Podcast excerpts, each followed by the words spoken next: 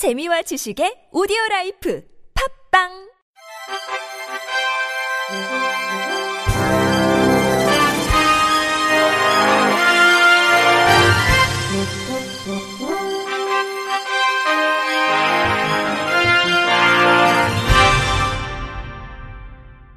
청취자 여러분 안녕하십니까? 5월 넷째 주 주간 KBIC 뉴스입니다.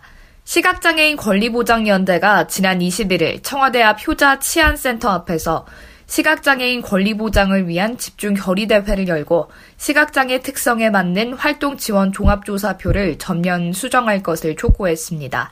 이들은 올해 7월 장애 등급제가 폐지되면서 시행되는 서비스 지원 종합조사에 시각장애인의 필요와 특성이 반영돼 있지 않다며 정책 방향을 다시 검토해달라고 강조했습니다. 이들은 결의문에서 그동안 우리 사회는 시각장애인의 권리에 대해서는 눈을 감아왔다며 정부의 서비스 지원 종합조사 문항 역시 시각장애인의 필요와 욕구를 전혀 반영하지 않고 있다고 지적했습니다. 예컨대 시각장애인은 자필로 서류 작성, 컴퓨터 화면 읽기, 집에 방문하는 낯선 사람 알아차리기 등 자력으로 해결하기 어려운 일을 일상생활에서 많이 겪지만 이런 특성이 조사 내용에 반영돼 있지 않다는 설명입니다.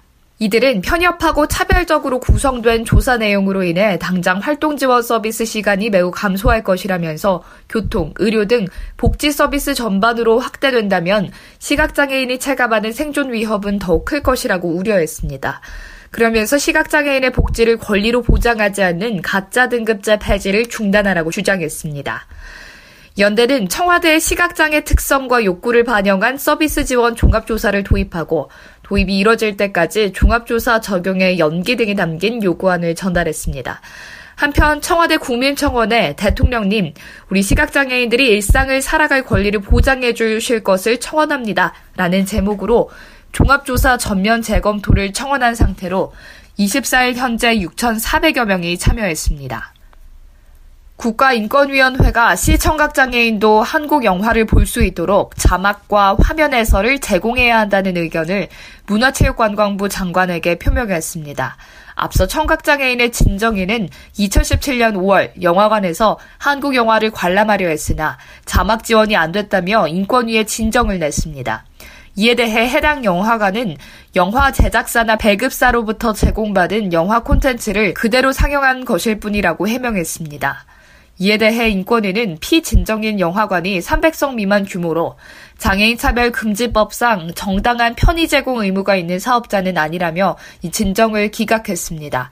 다만 이와 비슷한 진정이 꾸준히 제기되고 있어 진정 취지를 해소하고 시청각 장애인의 영화 향유권을 보장하기 위해 정부의 더욱 적극적인 조치가 필요하다고 봤습니다. 이에 대해 인권위는 문화체육관광부가 시청각 장애인의 한국 영화 접근권이 보장될 수 있도록 자막과 화면 해설 지원 등 기술적, 행정적, 재정적 조치를 해야 한다는 의견을 냈습니다. 오는 7월 장애 등급제 폐지에 따라 장애인 보장구의 급여 기준이 개선됩니다. 현재 급여 대상 기준을 장애 1급과 2급으로 정하고 있는 일부 장애인 보장구 및 요양비의 경우 등급제 폐지 후 심한 장애로 변경돼 대상자가 확대됩니다. 현행 3급 수준의 장애인에 대해서는 세부 인정 기준을 마련하고 기존 1, 2급의 경우에는 종전 기준을 적용해 등급제 폐지로 인한 불이익이 없도록 할 방침입니다. 흰지팡이 급여 기준액은 현행 14,000원에서 25,000원으로 인상하고 저시력 보조 환경은 내구 연한을 5년에서 3년으로 단축합니다.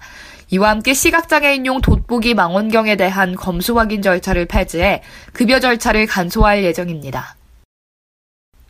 비장애인 10명 중 7명은 직 접 양육이 어려운 장애인 부부의 임신, 출산에 대해 부정적인 인식을 가진 것으로 나타났습니다.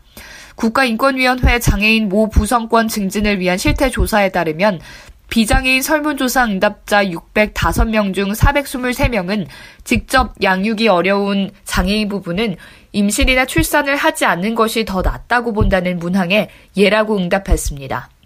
장애인 모 부성권에 대한 인식 여부에 대한 응답률은 예가 257명, 아니오가 343명이었고 장애인들이 장애를 가진 자녀를 낳을 확률이 높을 것이라고 생각하는 응답은 예가 420명, 아니오가 135명으로 조사됐습니다. 국가와 사회가 장애인 모 구성권을 보장하기 위해 임신, 출산, 양육을 지원해야 한다는 문항에 대해서는 얘가 94%로 압도적이었으나 가족 또는 사회적 친분을 가진 장애인이 자녀를 임신, 출산, 양육한다면 지지하겠느냐는 물음에는 58.7%만 예라고 답했습니다. 한편 장애인 모 구성권은 임신과 출산, 수유와 같은 생물학적 요소뿐만 아니라 양육 사회적 가치와 규정, 문화, 전통, 이데올로기라는 사회적 요소까지 포함하는 다중적 복합적 개념입니다. 보건복지부는 장애인 부부를 위한 임신 출산 지원 안내 자료를 발간했습니다. 먼저 40주의 우주는 임신, 출산, 양육 과정에서 사회적 편견과 정보 부족 등으로 여러 가지 어려움에 처한 장애인 부부를 돕기 위한 것으로 임신에서 출산에 이르는 40주 동안에 필요한 의학 정보와 함께 장애 유형별 당사자 심층 면담으로 확인한 장애인 부부 입장에서 궁금해하는 내용으로 구성했습니다. 번역본인 세계 장애 여성의 건강 핸드북은 가난, 편견, 차별 속에서 자신의 몸을 이해하고 돌보며 가정을 이루고 지역사회 공동체를 변화시킨 세계 각국 장애 여성의 경험이 담겨 있습니다. 장애 여성 임신 및 출산 가이드는 임신 출산을 하려는 장애 여성을 다하는 의료인에게 실질적인 도움이 되는 내용으로 구성됐습니다. 일부 장애인 직업능력개발원이 1급 발암물질인 성면을 제거하지 않은 채 장애인을 교육해온 것으로 드러났습니다. 국회 환경노동위원장인 자유한국당 김학용 의원이 고용노동부 등으로부터 제출받은 자료를 보면 전국 5개 장애인 직업능력개발원 가운데 경기도 고양시 일산과 부산, 대구 개발원에서 성변이 검출된 것으로 나타났습니다.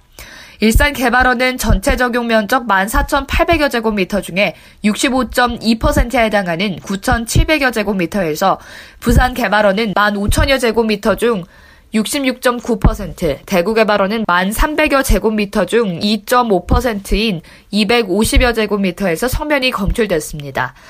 이에 대해 공단은 석면 건축물에 사용된 천장 석면 텍스 등의 경우 고형화돼 있어 비산돼 호흡기에 들어오지 않는 한 인체 위해 가능성은 없는 것으로 파악된다며 앞으로 석면자재 전면 철거 시까지 지속적인 실내 석면 농도 측정 등 훈련생 건강 보호에 만전을 기하겠다고 강조했습니다. 특히 공단은 세계 직능원에 대해 빠른 시일 내 성면 농도 측정 검사 실시를 완료하고 올해 추경 예산이 확보되는 대로 학예 방학 기간을 이용해 성면 제거 공사를 진행할 계획입니다. 서울시 사회서비스원이 올해 하반기 본격적인 서비스 개시를 앞두고 요양보호사, 장애인활동지원사 등 262명의 직원을 채용한다고 밝혔습니다.